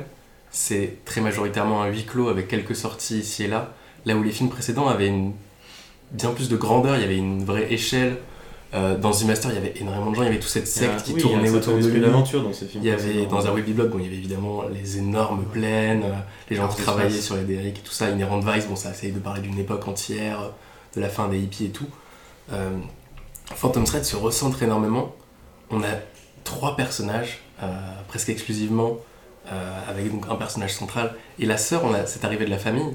la famille chez Pitié, c'est pas quelque chose qui a. Enfin, c'est quelque chose qui avait plus avant, c'est-à-dire que c'était vaguement le cas dans The Will Be Blood avec le, fils, et avant, avant c'était le cas dans Magnolia, mais depuis, euh, mais c'est plus vague. Là, on a euh, la relation amoureuse et la relation avec la sœur qui sont quand même. C'est quand même le centre du film, le sujet est plus resserré en fait, et il y a quelque chose du coup qui fait qu'effectivement, la maîtrise vient probablement aussi du fait que, vu qu'il brasse moins de, de l'argent, il peut plus se concentrer sur chaque détail. Euh, du coup, Lucas parle des ciseaux et tout ça, mais effectivement, ça permet que chaque scène soit beaucoup plus maîtrisée dans ce sens-là. Et c'est peut-être ça qui fait que bah, le, film atteint euh, de tels sommets. Euh, c'est qu'en choisissant une sorte de, ligne extrêmement précise, c'est bien plus facile de s'y tenir. Enfin, facile. Je trouve que c'est facile de faire un film comme Phantom Thread. Mais il peut consacrer tout son talent à. Mais c'est vrai que c'est un film, enfin c'est un film à tes souhaits. Merci. Merci. c'est un film vraiment de de détails parce que, par exemple, il y a les. Bon, moi j'ai dit les ciseaux, c'est vraiment un détail, mais il y, a, donc les regards, il y a les, les, effets sonores aussi. Évidemment, c'est un des grands trucs du film, le fait qu'il soit dérangé par le moindre petit truc. Il y y a beaucoup de. Enfin. Alors, en interview, euh, Paul Thomas Anderson affirme qu'il n'a pas monté le son des, des, euh, des, des, biscottes et des trucs comme ça. Et le fait est que, en fait, il dit que quand, quand un personnage, quand quelqu'un vous dit euh, dans la vie ne faites pas de bruit, tout le monde est attentif au moindre bruit qui, qui, se passe. Et donc, c'est ce que fait le spectateur lui-même, c'est que, puisqu'il sait que aucun personnage ne va faire de bruit, le spectateur, dès qu'il entend un, bruit d'une théière ou d'une ou d'un truc, fait, fait attention au moindre truc. Bon, je sais pas s'il a. Parce qu'il se trouve quand même que c'est un peu fort de temps en temps. Peut-être qu'il a approché le micro Peut-être qu'il a approché le micro. Voilà, peut-être. Mais il y a cette attention. Enfin, c'est un travail. Euh, de couturier. Enfin, il y a toute cette notion-là quand même de, de, de, quelqu'un qui, qui, qui, qui, va travailler la, la moindre parcelle de, de, son truc. Il y a, il y a, il y a, il y a une identification d'une certaine manière entre, entre Daniel Woodcock, non encore une fois sublime, Woodcock, euh, et, euh, et euh, Paul Thomas Anderson, qui, qui, qui bon, j'espère qu'il n'est pas aussi comme ça dans la vraie vie, hein, mais lui-même en rigole de temps en temps en disant que oui, bah, jusqu'où euh, va le, le, le, le, dévouement à son travail et jusqu'où va l'obsession, parce qu'il y, a une obsession pour son travail, il y a une obsession amoureuse qui, qui, se développe parallèlement à son travail, qui vient perturber justement le travail du, du personnage et qui est, qui est problématique. Et, c'est ça aussi, euh, ouais, encore une fois, de toute façon, mais c'est pour ça aussi que cette relation est intéressante et que mm. c'est toujours intéressant, je peux le c'est toujours l'ambiguïté, l'ambivalence, mm. les contradictions des relations. Elle, la complexifie et en même temps, c'est s'amuse. Donc en même temps, ça permet un renouveau de son travail à un moment où peut-être justement qu'il arrive dans une forme d'impasse ou une forme d'aboutissement et donc il y a un manque de renouvellement. Et euh, donc euh, voilà, il y a ça, il y a d'abord cette espèce d'élan euh, créateur qui rejoint aussi peut-être aussi, enfin, l'espèce de d'effervescence des débuts de l'amour. Puis finalement, donc bah, la, prolongation de cette effervescence, c'est une espèce de gêne, une espèce de contrainte, une espèce de, de, dérangement en fait dans, dans, cette espèce de routine qui allait avec sa création. il y a toujours, en fait, disons, un, un, parallèle qui est fait constamment entre leur relation amoureuse, euh, la vie quotidienne de, de euh, Daniel Day-Lewis, enfin, du personnage de Daniel Day-Lewis, et son travail euh, artistique créateur. enfin, c'est ça qui a Claude bien fait dans le film, je trouve, c'est de faire montrer, en, enfin, c'est évidemment pas le seul film à le faire, mais encore une fois, tout, enfin, le lien vraiment consubstantiel de la création artistique avec la plus euh, concrète des concrétudes, quoi, vraiment pour euh, assister super lourdement sur le truc. Mais en tout cas, c'est pas quelque chose d'éthéré, euh, c'est pas une inspiration transcendante, quoi. Alors, c'est vraiment, ça colle avec la, la, la, matérialité la, plus simple, la plus banale, la plus même parfois relativement grossière. Ça va de pair avec les espèces d'énervement injustifiés, avec les espèces de, micro-agacements euh, sensibles. Euh, on en a parlé déjà, il y a le petit-déj, on pense aussi à. Moi, je sais c'est la scène des asperges. La scène des asperges, moi, elle m'a beaucoup marqué. Parce qu'en plus, elle va avec un. Euh, elle, est aussi, elle a aussi un ton un peu amusant. Ben, mais là, c'est différent. En plus, c'est ça qui est. Non, c'est que là, pour le coup, si on trouve de l'humour, ce sera un humour un peu cynique hmm. dans ce film-là, qui n'existe pas du tout dans les autres films de, de Thomas Anderson. Parce que voilà, on a donc cette scène où Alma donc, prépare avec amour un dîner pour pour euh, le, personnage. Comment il s'appelle d'ailleurs ce personnage de couturier? Euh, Woodcock. Woodcock, oui, vous l'avez dit. Woodcock, je crois. Woodcock. Donc bref, elle lui prépare avec amour ce dîner, etc. Et donc elle est, elle est toute heureuse de lui proposer ce dîner. Reynolds Woodcock. Reynolds. Voilà, Reynolds. Elle est toute heureuse, elle était tout enthousiaste. Je crois que c'est pour son anniversaire en plus. Il me semble que c'est pour son anniversaire. Donc bref, elle arrive, elle est toute heureuse de lui annoncer le dîner. Bon déjà. Euh, contre toute attente, il n'est pas hyper enthousiasmé à l'idée de le faire. Il s'y soumet malgré tout. Et quand il découvre que le, contenu du repas sont des asperges au beurre, alors là il explose. il explose, qui donc évidemment peut soit être vu comme quelque chose d'extrêmement triste, soit quelque chose de relativement drôle. Un peu des deux sûrement. C'est ça le cynisme, hein, de toute façon. En tout cas, c'est le, c'est le, rire comme barrière à, la tristesse, à la mélancolie, à la déprime. De toute manière, j'en sais quelque chose. Euh, mais euh, voilà, et, qui. Euh, ça montre encore une fois voilà donc, toute cette ambiguïté là parce que enfin et l'évolution de cette relation aussi parce qu'on pourrait presque dire qu'elle évolue enfin qu'il y a une inversion euh, mm. des bah, rôles au fur et à mesure c'est le grand enjeu du film voilà une sorte de dialectique voilà parce qu'on en parlait effectivement la relation est très similaire avec celle qu'on peut voir dans The Master donc une relation ok, qui est faite d'affection et même là d'amour, mais qui a aussi un, enfin, un rapport de domination, d'hierarchie en tout mm. cas assez clair. Euh, comme tu l'as dit, euh, Woodcock est c'est un maître de maison, donc c'est aussi un master. Euh, il domine l'espace véritablement, euh, l'espace de la, fin de, de l'hôtel particulier. et où Alma donc se plie complètement à une législation extrêmement stricte, comme une enfant s'y plierait. D'ailleurs, très symboliquement, ils font chambre à part. Elle a sa chambre de petite fille. Et puis à leur rencontre, une des premières choses qu'il fait, c'est qu'il la mesure. Il y a vraiment une appropriation de son corps. En tout cas, il y a tout ça, il y a ce côté presque, voilà, c'est une petite fille, euh, donc euh, elle se plie aux règles, on l'appelle quand il faut aller à table, euh, on a le droit d'aller dans sa chambre, mais elle n'a pas le droit d'aller dans la chambre des autres. Il y, a, tout ça, il y a ce côté vraiment très hiérarchique. Et puis bon, au fur et à mesure que l'histoire avance et que l'état de notre personnage principal se dégrade, on rentre dans une complète inversion des rôles où elle devient sa mère. Elle devient sa mère qui, prend soin de lui. La mère qui a un rôle, un rôle important dans le film, justement. En plus, oui le personnage lui, parle de clairement sa mère au début, il lui dit qu'il a toujours un, mèche de cheveux qui est oui qui est cousu, à l'intérieur de, sa veste. c'est son veston. Il y a une scène que je trouve absolument magnifique une des plus belles du film où il y a l'apparition de sa mère dans la robe qu'il lui avait faite quand il était jeune dans la robe de mariée et qui lui dit euh, qu'elle lui manque etc enfin bon ça c'est sublime. Enfin bon bref. Il y a la musique de Johnny Greenwood Never Cursed qui est incroyable bref, vas-y, Voilà, mais donc pour finir avec ça, et cette inversion des valeurs, bah justement, donc euh, le lien avec la, vie quotidienne et la sensorialité est parfaitement matérialisé par le fait que bah, l'évolution de ces relations, elle est justement parfaitement illustrée par deux scènes de repas. Donc la première, la scène des asperges, donc où là, voilà, la, domination de, Lewis est évidente. Mm. Et la deuxième, justement, la scène de l'omelette, mm-hmm. où là, le rapport est complètement inversé, où Daniel Lewis est dans une espèce de, de, fragilité vraiment euh, extrêmement tendre, extrêmement émouvante, mm. et euh, où Alma joue le rôle de la mère nourricière, littéralement, qui arrive et qui donne l'omelette, et là, il ne discute pas. Il y a une espèce de silence, et il y a, une espèce de magie. C'est l'acceptation qui est géniale. Voilà, c'est ça, et qui est très belle, parce qu'au début, il y a un combat. Il y a un combat aussi au début. Il y a un combat. Euh, contre ça, il y a presque une espèce de résignation. On voit aussi, parce que forcément, qui est lié aussi à une espèce de, de force vitale ou d'idée de grandeur qui habite forcément le personnage de Woodcock. Et l'abandon de ça, mm. on voit que c'est une espèce d'abandon de soi, qu'il y a une espèce de sacrifice immense à faire. Et donc effectivement, quand à la fin il consentit à ce mm. sacrifice-là, quand il se, se, place sous la protection de celle mm. qui était sous la sienne, il y a quelque chose quand même d'extrêmement émouvant, quoi, à la fin. Bah, c'est exactement ça. Enfin, c'est vraiment le grand moment, c'est quand, quand on sent qu'il accepte. Voilà. C'est ça qui est, qui est, extrêmement troublant, c'est que on l'a dit ou pas Non, on n'a pas dit, on n'a pas spoilé vraiment ce qui se passe, mais non, mais bon, oui, il est malade. Enfin, bref, voilà. Et en, gros, ce qui, est, assez beau, c'est que c'est une dialectique qui est vouée à se répéter éternellement, quoi. Mm. Enfin, c'est-à-dire que il est voué, elle, le dit d'ailleurs. elle veut qu'il soit par terre, et elle veut qu'il soit par terre, et elle veut pour qu'elle puisse le relever, et qu'ensuite et, ce soit elle qui soit sous, son joug, et ensuite elle veut le remettre par terre.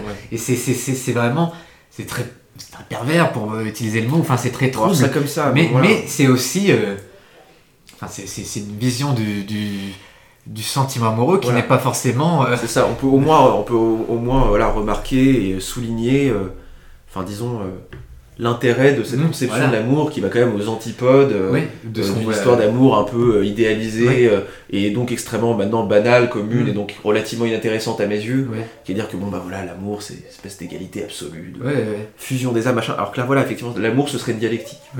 et c'est quand même. Ce serait beau, mais et ce serait aussi la manière, ce serait, la serait voilà, et donc une évolution, un mouvement. Donc et, c'est ça aussi. Ce serait la, la, manière de le faire durer aussi. Bah, c'est ça, parce que justement c'est un mouvement. Parce que c'est justement. Et c'est une machine à mouvement perpétuel mmh, presque en fait quoi. Bah, alors que, avec la mort alors que ce qu'on a tendance à voir dans les films, c'est une sorte de fixité de l'amour, où c'est un sentiment fixe qui ne changerait pas du début à la fin. Mm. Là, on, là, sous un, sur un, mouvement, un moment assez, assez court, où euh, on sent bien que sont, ça, ça, dure pas pendant 10 ans le film, donc on ne sait pas combien de temps ça dure, mais c'est assez court. Et il y a tous ces mouvements euh, de l'amour qui, qui, qui, sont caractérisés très euh, explicitement et qui sont très troublants. Our love is alive,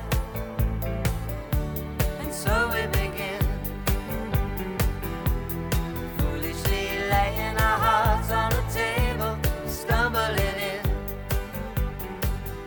Bon, alors comment est-ce que je lance euh, Licorice Pizza Film d'amour À nouveau un film d'amour Mais ouais, mais bon, pour la coup, euh, une autre conception de l'amour, et puis bon, mais c'est moins une conception de l'amour justement c'est parce bah, c'est pas il y a pas de conception bah, là c'est voilà c'est peut-être justement beaucoup moins cœur après il y a toujours cette notion de l'amour en mouvement parce que l'amour n'arrive vraiment jamais dans les ouais, mais il y a, il y a quelque chose de différent dans Licorice Pizza et de quelque chose peut-être d'assez nouveau chez, chez Paul Thomas Anderson c'est un rapport euh, pas dire à l'enfance mais quelque chose de mhm. l'ordre de on n'est pas tout à fait un adulte on n'est pas vraiment un ado on est quelque part entre les deux on se construit, disons, en tant qu'individu, en tant qu'adulte, et cette construction passe par un espèce de jeu amoureux totalement atypique entre une fille de 25 ans et un garçon de 15, mais dont on se dit que lui est probablement plus adulte qu'elle ne l'est réellement, alors que pourtant ils ont cette différence de 10, de, de 10 ans, différence d'âge.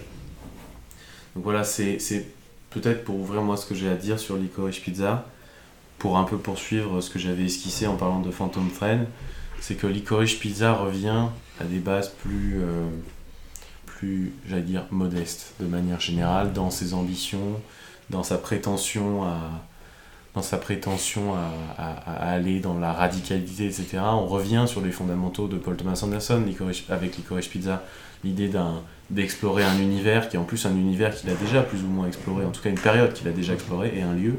Parce qu'en fait, ça se passe à la même période et au même moment que Inherent Vice. C'est juste que là, il se place dans un monde plus enfantin, un peu à l'écart des querelles de hippies, de néo-nazis et de trucs comme ça, mais c'est, il faut voir que ça se passe à 20 km, que ça se passe à 20 km dans les faits, que tout ça est, tout à fait contemporain.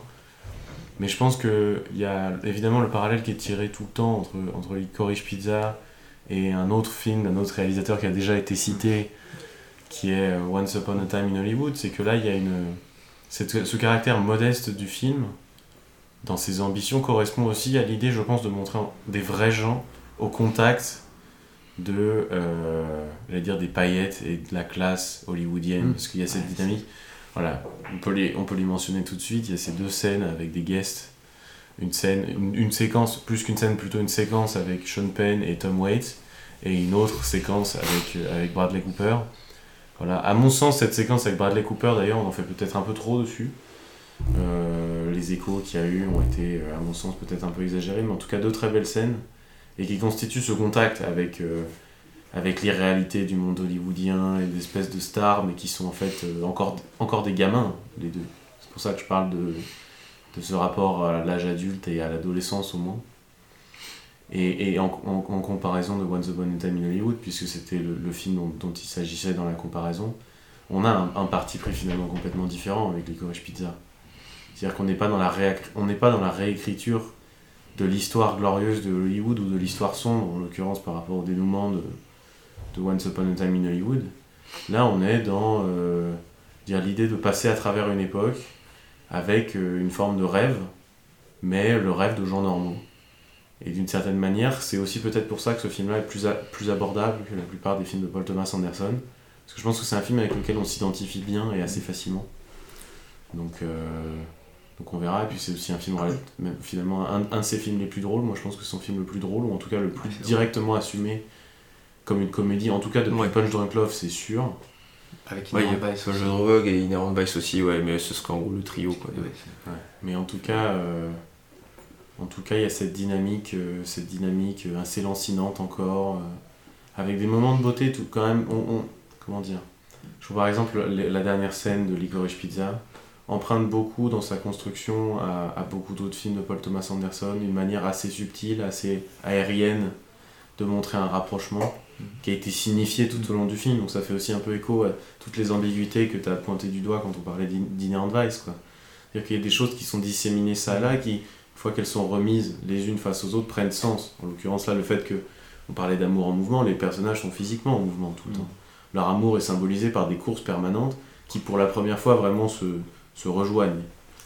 Donc, euh, donc voilà, c'est le premier point. De oui, bah, je, rejoins en grande partie euh, ce qui a été dit.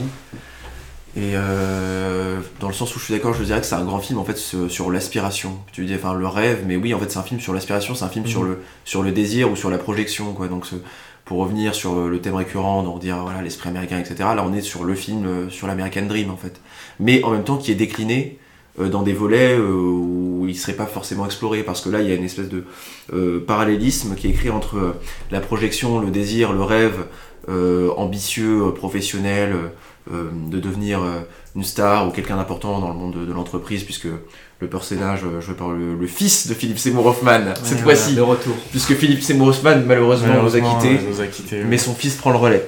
Et plutôt bien d'ailleurs, plutôt, bien, plutôt bien. Donc voilà, il est un espèce d'entrepreneur extrêmement précoce qui enchaîne les affaires, etc. Euh, et qui aimerait euh, aspirer encore plus. Euh, donc la fille qu'il rencontre qui voudrait devenir actrice, ou en tout cas qui l'encourage à vouloir devenir actrice, etc. Et en même temps, l'aspiration, le désir, l'ambition amoureuse, parce que finalement, c'est aussi ça. Finalement, c'est une, une, comme on l'a dit, c'est une histoire d'amour qui, qui n'arrive jamais, ou alors qui arrive enfin, à la toute fin. ou qui, qui, arriverait après le film en tout cas. Ça. Mais donc tout le film est une ambition amoureuse. C'est que l'histoire d'amour, elle arrive après le film. tout, tout, le film est, est, une aspiration en fait à l'amour. Et euh, comme euh, l'American Dream est une aspiration tout continuelle à, la progression, à l'affirmation de soi, mais qui, euh, dans la majorité des cas, n'arrive jamais.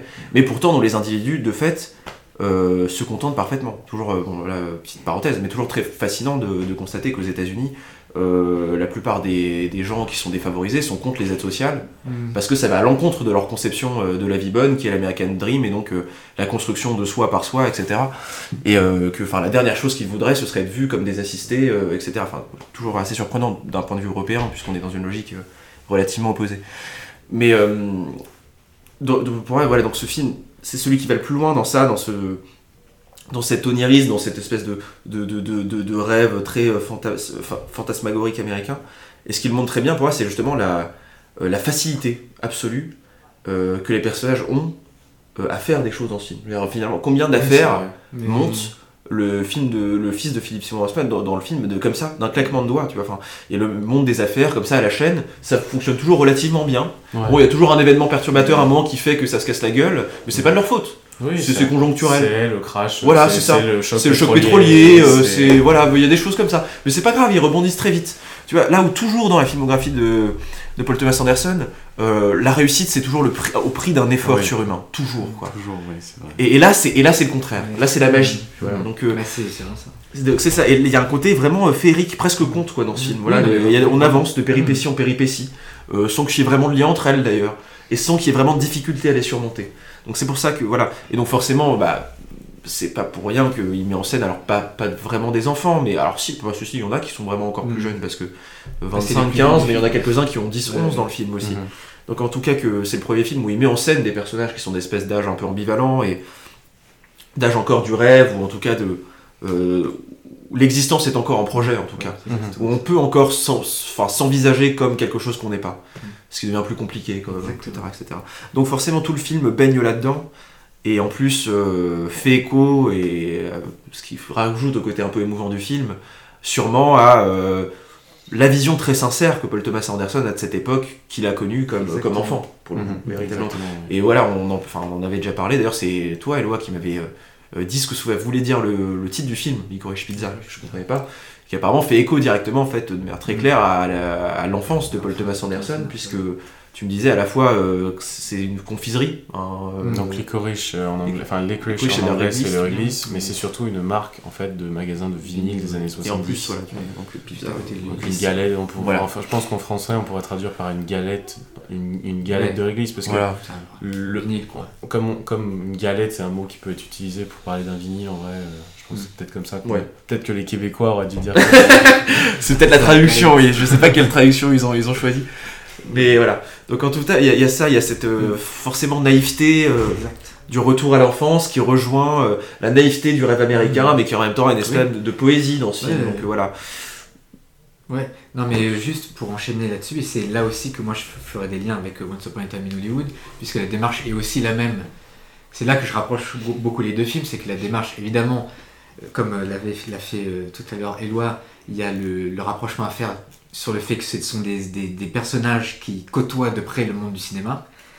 Et, euh, Eddie Courage Pizza est rempli de figures en fait de cinéma, de figures un peu fantasmées du cinéma. La figure de Sean Penn qui, mm. qui incarne un double de, de William, Holden, dans le film et qui est un, un, personnage qui, qui ne vit que pour le cinéma d'une certaine manière, mm. qui, qui, qui, joue sa vie sur un, sur un, sur un, un, un, de moto sur du public. Voilà, euh, sur, l'incitation. Il ne vit que pour ça. Et puis, un, truc très beau, c'est Tom Waits aussi, ce personnage de Tom Waits, de ce réalisateur, qui se, qui se met à. Bon, pour, pour, qui se met. Il y a un moment, le, personnage donc, de Sean Penn doit faire une sorte de saut en, moto et il se met sur la butte où il doit sauter et il dit à des caméras imaginaires euh, euh, euh camera A, camera B alors qu'il n'y a rien quoi. Et, et, c'est ça, c'est beau, quoi. Enfin, c'est, on sent que ce sont des personnages qui ne sont que des. Alors, on sait pas si ce genre de personnages existe vraiment dans la réalité, mais justement, Parce que c'est des rêves, sont des, des, fantasmes de cinéma. Et c'est ça qui est beau. Mais si je peux me permettre d'ajouter quelque chose sur le personnage de Sean Penn, parce que pour moi, c'est vraiment le plus représentatif de ce que tu décris, c'est pour moi, il y a deux choses qui sont importantes. À la fois le fait que, même si c'est un double évidemment de William Holden, il il s'appelle Jack Holden dans le film. Donc c'est un double, mais c'est pas tout à fait un double. Mm. C'est un mec qui est inspiré. Donc déjà, on sent le côté un peu mystérieux, bizarre, un peu, un peu de rêve aussi, tu vois, l'inexactitude du rêve qui t'apparaît de façon un peu brumeuse aussi. Et la deuxième chose, c'est que c'est un personnage qui, pour le dire très simplement, est vraiment extrêmement con. Oui, oui, complètement. Bah mais qui d'un autre côté a un charisme délirant. Et Bon, loin, loin, de moi de dire que Sean Penn est, débile dans la vie, c'est pas la question, je le connais pas. Mais si tu veux, pour, moi, pour moi, il y a un jeu, il y, a un, il y a un jeu très manifeste avec le fait que effectivement Sean Penn en tant qu'homme et, en tant qu'acteur a un charisme délirant et que fait sa carrière se construit sur son charisme avant tout. Même si après Sean Penn est un, un acteur extraordinaire. Mais je veux dire, la façon dont il est représenté dans ce film-là, peut-être même avec une certaine forme d'autodérision, C'est qu'en gros, on t'explique qu'un mec avec beaucoup de charisme et rien dans la tête, il peut devenir une star de cinéma. Mm-hmm. Et, c'est, et en même temps, c'est assez marrant parce que ce mec-là apparaît dans un premier temps comme. Euh, euh, alors, petite, euh, juste un petit interlude. Dans la passe aussi Dans la Le charisme de Sean Penn dans la passe On en parle. Voilà, on en parle. C'est vrai que. oui, mais bon, l'impasse, c'est un film C'est c'est un film à part. J'invite- à part. J'inviterais ceux qui, qui Ah n'ont ouais. pas vu l'impasse à aller se Voilà. renseigner sur la tête de Sean Penn dans le film. C'est assez terrible. Ce qui est Un assez terrible. De Ouais. l'histoire du Voilà, le mec arrive à combiner une calvitie et une afro. C'est rare. Voilà, je, je- je- je coupe la parenthèse et le web, tu peux couiller plus. Mais j'étais obligé. Donc, euh, donc oui, mais tu m'as fait un peu perdre le fil. de Je suis désolé. Je...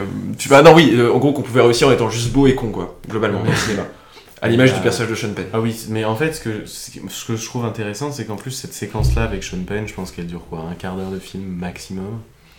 Et dans ce quart d'heure-là, il est à la fois perçu comme une, une voix de garage pour le personnage féminin numéro 1 qui s'attache à lui, en tout cas que Fémine de s'attacher à lui pour narguer euh, le personnage du film de Philippe Seymour Hoffman, mais qui reste le fils, oui, pardon. Le On a fils. tendance à les confondre. Voilà, Oui, mais ils se c'est- ressemblent, ils se c'est- ressemblent c'est- beaucoup, C'est vrai qu'ils se ressemblent beaucoup. ouais. Donc pour narguer ce personnage-là, mais qui, mais qui donc assez rapidement en fait est, est- est complètement balayé parce qu'au final la cascade, la, la cascade au final est un élément complètement anecdotique, re- relégué quasiment au bord du cadre, même si euh, elle est Mm. montrée dans son côté spectaculaire, etc. Parce que un discours sur le cinéma, machin, mais, mais finalement l'événement ne- on n'arrive même pas tout à fait vraiment au bout de cet événement parce que ce qui est vraiment significatif dans cette séquence, c'est ce qui se passe Hmm. à côté de la Ouais, cascade. bah, c'est euh, c'est le personnage du fils de Oui. Philippe Seymour Hoffman qui se précipite Mhm. vers, euh, vers celle qui, qui, qui est sa dulcinée.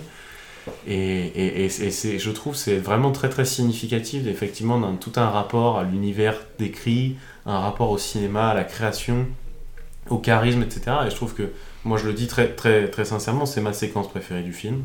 Je trouve Mhm. que c'est la plus belle de toutes avec, avec, euh, avec ce qui vient immédiatement après d'ailleurs. C'est sur une séquence le- musicale euh, oui.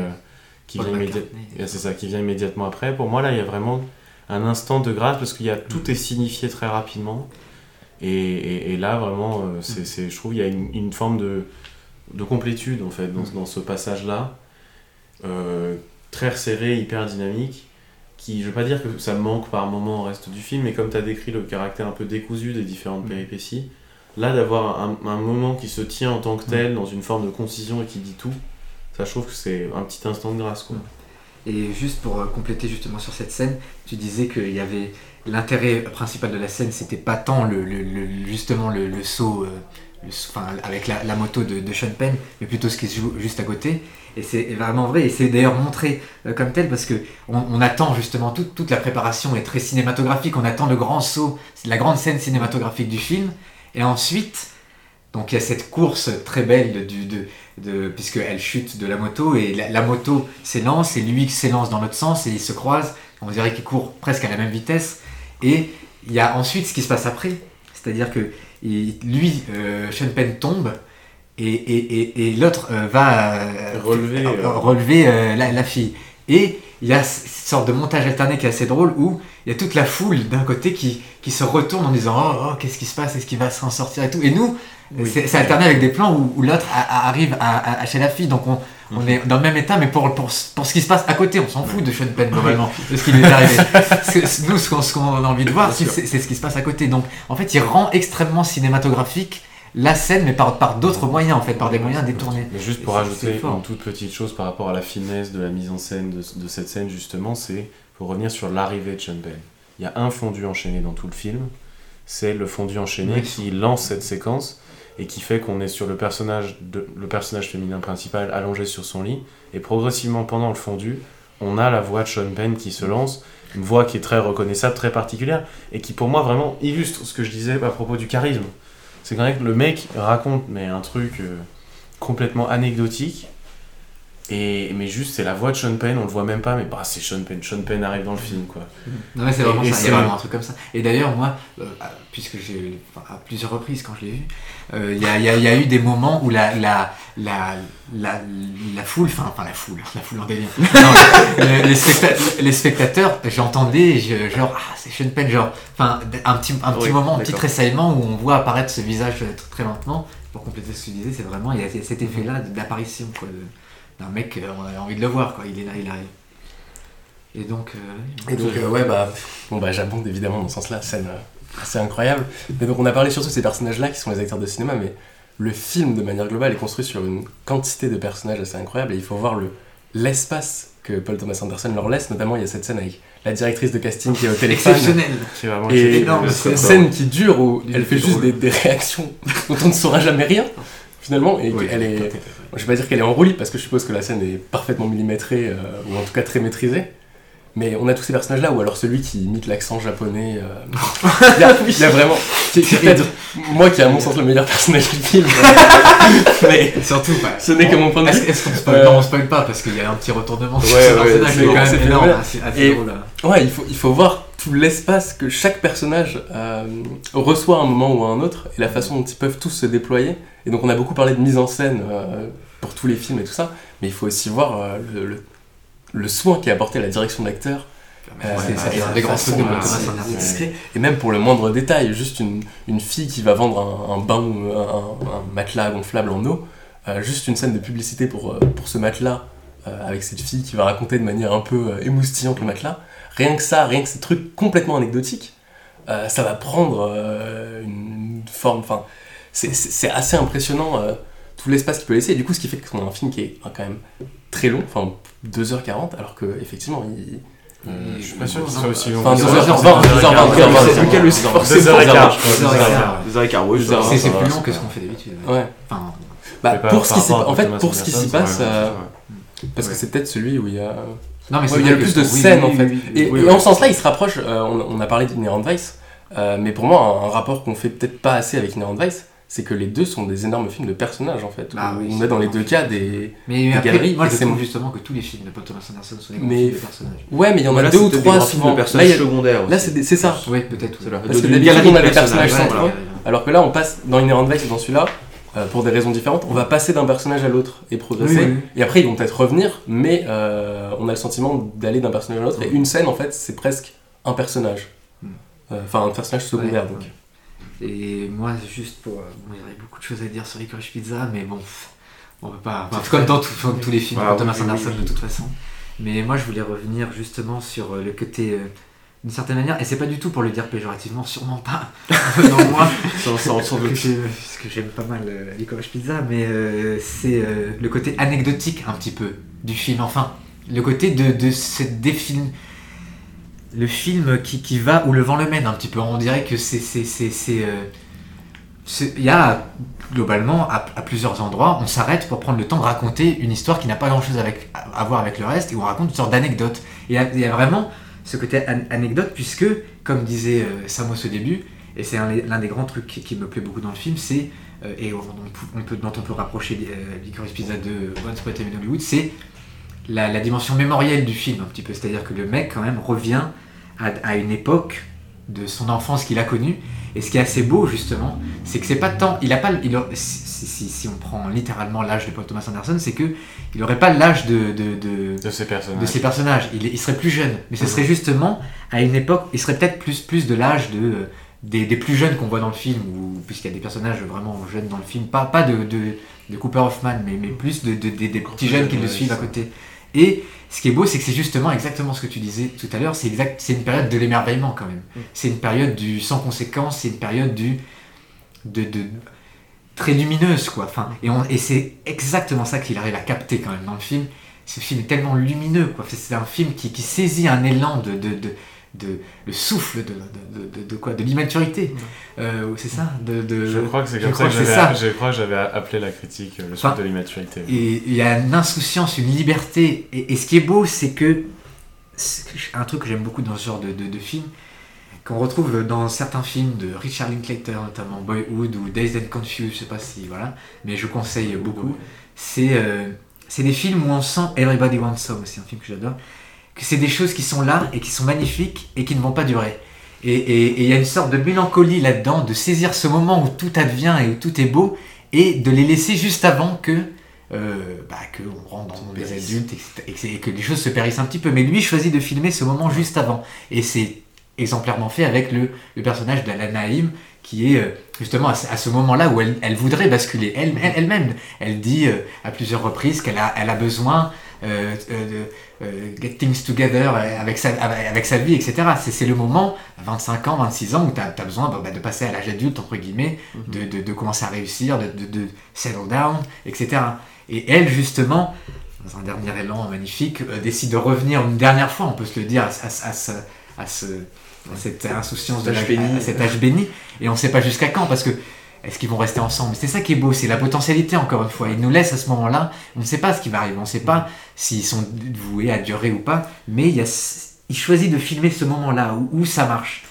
Et on sent que ça va peut-être pas durer, mais à ce moment-là, ça marche, et ça, c'est beau. Mais tu vois, dans, l'une des passes d'armes entre les deux personnages principaux, euh, pendant la, campagne du, candidat à la mairie de Los Angeles, il y a un moment où le personnage du fils de Philippe Seymour Hoffman, Cooper Hoffman, lui, lui explique à elle que ça fait depuis plusieurs mois qu'elle ne vit que à travers lui. Parce que tout ce qui lui arrive à mhm. elle est la conséquence de sa rencontre avec lui. Et de ce point de vue-là, je trouve qu'il y a, par rapport à ce que tu dis du retour en enfance, d'une certaine manière, je suis pas sûr d'être d'accord parce que pour moi, elle fait pas un choix de l'insouciance quand elle va vers lui. C'est-à-dire qu'elle fait le choix d'une nouvelle vie pour elle. Elle est sortie de son, de son marasme ambiant parce que euh, elle a rencontré ce, type-là et elle s'est pris en main. Elle a quand même décidé de s'engager dans une campagne politique. Alors un peu par hasard, mais il n'empêche qu'elle l'a fait et qu'elle l'a fait euh, jusqu'au bout, quoi. Qu'elle est présentée comme un membre, un membre actif, etc. Machin. Donc moi, je suis pas convaincu que ce soit une forme de retour en arrière, son choix.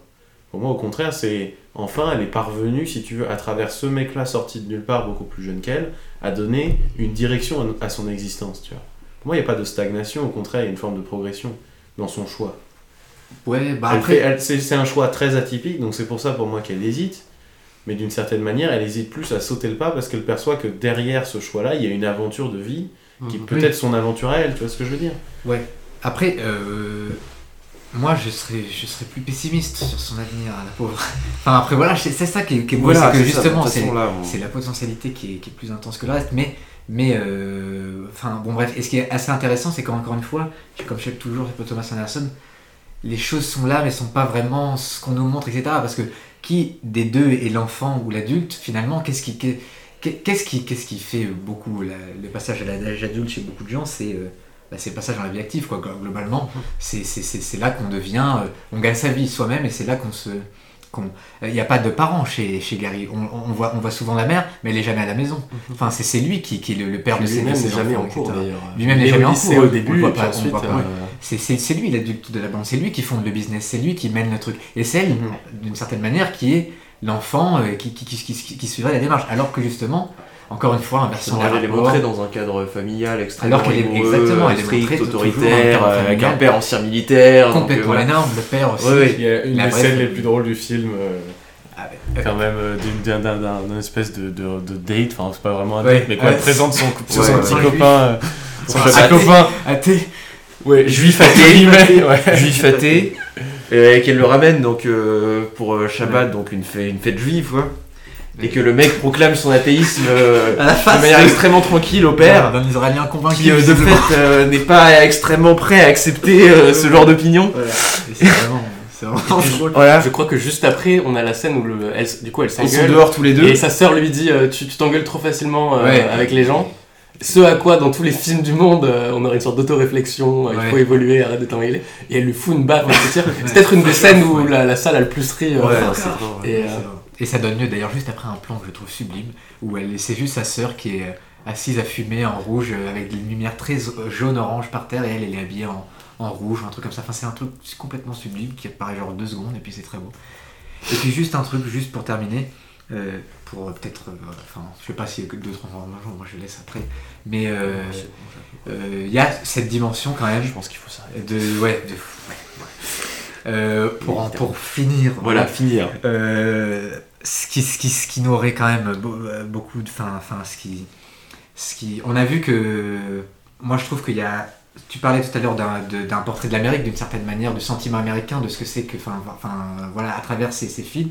Il y a aussi, qui, se, qui, qui découle de plus en plus à travers ces films, une portrait, un portrait du sentiment amoureux dans, dans, dans, dans toutes ces facettes qui commence à se a quand même, on voit qu'il y a quand même un grand portrait du sentiment amoureux d'une manière ou d'une autre. C'est toujours abordé en filigrane. Et puis, il y a, qu'on voit particulièrement dans Licorice Pizza, une sorte de portrait du cinéma et de son amour qu'il a pour le cinéma. Parce que qu'est-ce qui réunit finalement les amoureux symboliquement dans le film à, la fin? Où est-ce qu'ils se retrouvent très symboliquement? C'est bon, c'est euh, devant une grande salle euh, de, cinéma. Et c'est scellé de, cette manière-là l'amour entre ces personnages et l'amour qu'il porte lui-même pour, pour, pour, le cinéma, parce qu'il les filme toutes ces figures de cinéma à travers le film. Sean Penn avait dit Bradley Cooper, qui est un personnage qui a existé, qui a inspiré d'un mec qui a existé, qu'on sent, on espère qu'il n'était pas comme ça dans la vraie vie, apparemment c'est inspiré encore une fois de vraies choses, mais on sent que c'est un personnage typique de cinéma, quoi. Et puis, il y a aussi ce stalker là qui vient et qui espionne une, une qui, peut faire rappeler des réminiscences de Taxi Driver, etc. Où, où il y a ce personnage qui épie une, une campagne politique, etc. On ne sait pas trop ce qu'il veut. Bref, il y a quand même. Ce film est baigné de cinéma, comme bon, ce point de Hollywood, baigné d'enfance, baigné de lumière, et c'est quelque chose. Enfin, je me sens une grande familiarité avec ce film parce que il y, a, y, a quand même énormément de choses qui voilà me parlent et nous parlent puisque nous sommes des cinéphiles qui, qui, qui, qui très heureux de l'être.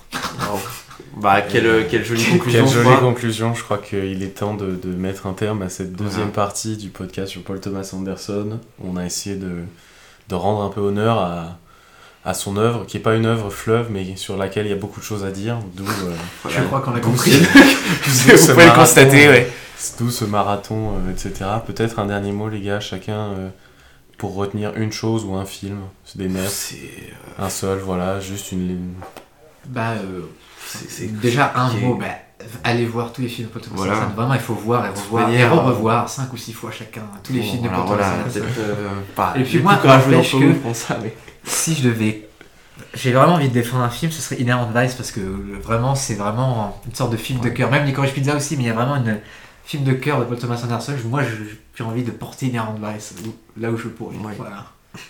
Bon bah écoutez, moi, pour euh, c'est un simple mot, c'est que j'ai envie de dire que malgré ces trois heures euh, qu'on vient, enfin, de passer ensemble, passer ensemble hein, d'affilée, pour parler de Paul Thomas Anderson, euh, j'aurais aimé qu'on puisse continuer encore, ce qui prouve encore une fois quel point ce réalisateur et son œuvre sont, passionnantes. Quoi. Ouais, je crois que c'est le, c'est, on peut rien faire de, de plus, disons, Évocateur. Évocateur, voilà, pour montrer ça, quoi. Enfin, c'est la première fois qu'on fait ça. La plupart du temps, euh, si vous êtes des aficionados, n'est-ce pas, du podcast, vous savez qu'au bout d'une heure, bon, bah voilà, on arrête. Genre poliment, quoi, voilà, avec beaucoup de respect. On a, passé un bon moment, mais bon, c'est bon, on a fait à peu près le tour. Là, il y a même une, forme de frustration à avoir laissé certains éléments de côté, certaines choses qu'on aurait pu approfondir, systématiser. Enfin, il y aurait. Bref, pression qu'on pourrait en faire le double de ce podcast et qu'il y aurait encore des choses qu'on n'aurait pas épuisées, etc si on devait encore ah, un film j'aurais beaucoup de mal à isoler un film alors là voilà c'est même en fait voilà mais euh, de toute manière on, indique à chaque fois un peu depuis le début quels sont ceux euh, qu'on personnellement préfère ou qu'on fait sortir un petit peu de la mêlée même si c'est très compliqué moi mon cœur vraiment balance entre euh, The Will Be Blood et Phantom Thread pour des raisons un peu différentes voilà un parce que c'est le j'ai dit peut-être le film le plus élégant le plus le plus touchant le le plus sublime quoi, de, sa filmographie, l'autre parce que c'est sûrement euh, euh, le plus profond, le plus intelligent, même s'il est aussi sublime hein, par ailleurs, il est aussi magnifique, mais voilà, et celui qui peut-être creuse le plus euh, les thématiques qui sont centrales selon moi dans sa filmographie. Donc voilà, pour moi c'est peut-être les deux piliers sur lesquels reposerait tout le reste. Donc voilà, voyez les deux de toute manière si vous devez. de toute façon, vous devez tout voir. Donc commencez au moins par ces deux-là. et même ceux dont, pour lesquels on a été un, peu plus ouais après bon voilà. Déjà on va commencer peut-être par les du coup par les derniers globalement sans vraiment les distinguer euh, pêle-mêle on va dire que depuis The Will Be Blood euh, déjà là vous pouvez y aller très tranquillement quoi. Ah, après, si vous avez la curiosité d'aller voir ce qu'il a fait avant il y a quand même des très très belles choses voilà, Eloi nous en présentera un de toute manière. Ah, je sais pas. Ouais. mais, mais, on va dire que, en, tout cas, si vous allez sur la deuxième partie de carrière, a priori, vous allez pas vous planter. Euh, enfin, je connais personne qui aime pas ces films, quoi. Enfin, très peu en tout cas. Donc euh, voilà. Enfin, si j'en connais un. Ah bon euh, C'est vrai On un connaît ancien, un, ancien un ancien président de Making of. Ah Ah bon Ah oui. Ah bon Bah très bien. Il a des goûts cinéma très douteux. Oui, de toute façon, c'est un homme douteux en général. mais, euh, très très scabreux cet homme. Voilà. Bon bah un mot euh, insaisissable, je pense. J'ajouterais mystérieux effectivement pour compléter le diptyque, ça me paraît nécessaire. Euh, non, après, euh, je pense que euh, tout a, pas mal été dit pour conclure. Enfin, il y aurait plein de choses à ajouter, mais je veux dire, en termes de conclusion, on, a, fait le tour sur la conclusion. on, a vraiment fait le tour d'un truc, C'est ça. C'est bien. Donc ouais, euh, après s'il fallait choisir euh, un film, je pense que je prendrais les mêmes que Sam, c'est-à-dire There Will Be Blood et Phantom Thread, mais There Will Be Blood a l'intérêt d'être à ce point de rupture où, euh, où le style mm. s'affine et où il passe d'un excellent réalisateur à l'un des meilleurs en activité. Donc gardons There Will Be Blood. Ah, écoutez, si le dernier dernier mot me revient, c'est déjà d'abord pour dire que Lucas m'a piqué ce dont je voulais parler. Parce que même ah. si c'est pas mon Paul Thomas Anderson préféré, je trouve que celui qui reste le plus après l'avoir vu dans mon esprit, etc., c'est une Inherent Vice pour des raisons qui dépassent, je pense, un peu la, compréhension de manière générale. On a des affinités ou quoi. Donc c'est ce que je pourrais dire sur ce film en plus de ce qui a été dit.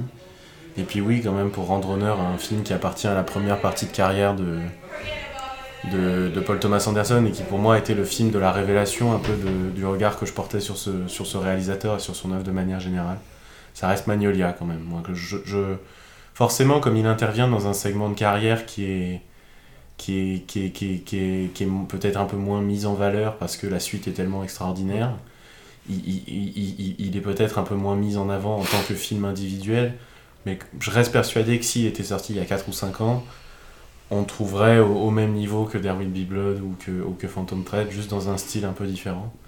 Mais voilà, je crois que c'est sur ce film que j'ai envie de clôturer un peu mon intervention. Magnolia, allez le voir. C'est sûrement aussi le film le plus long de Paul Thomas Anderson, mais il vaut le coup. Voilà, donc, euh, donc faites-vous plaisir, un petit Magnolia, je crois qu'il est sur Netflix un peu.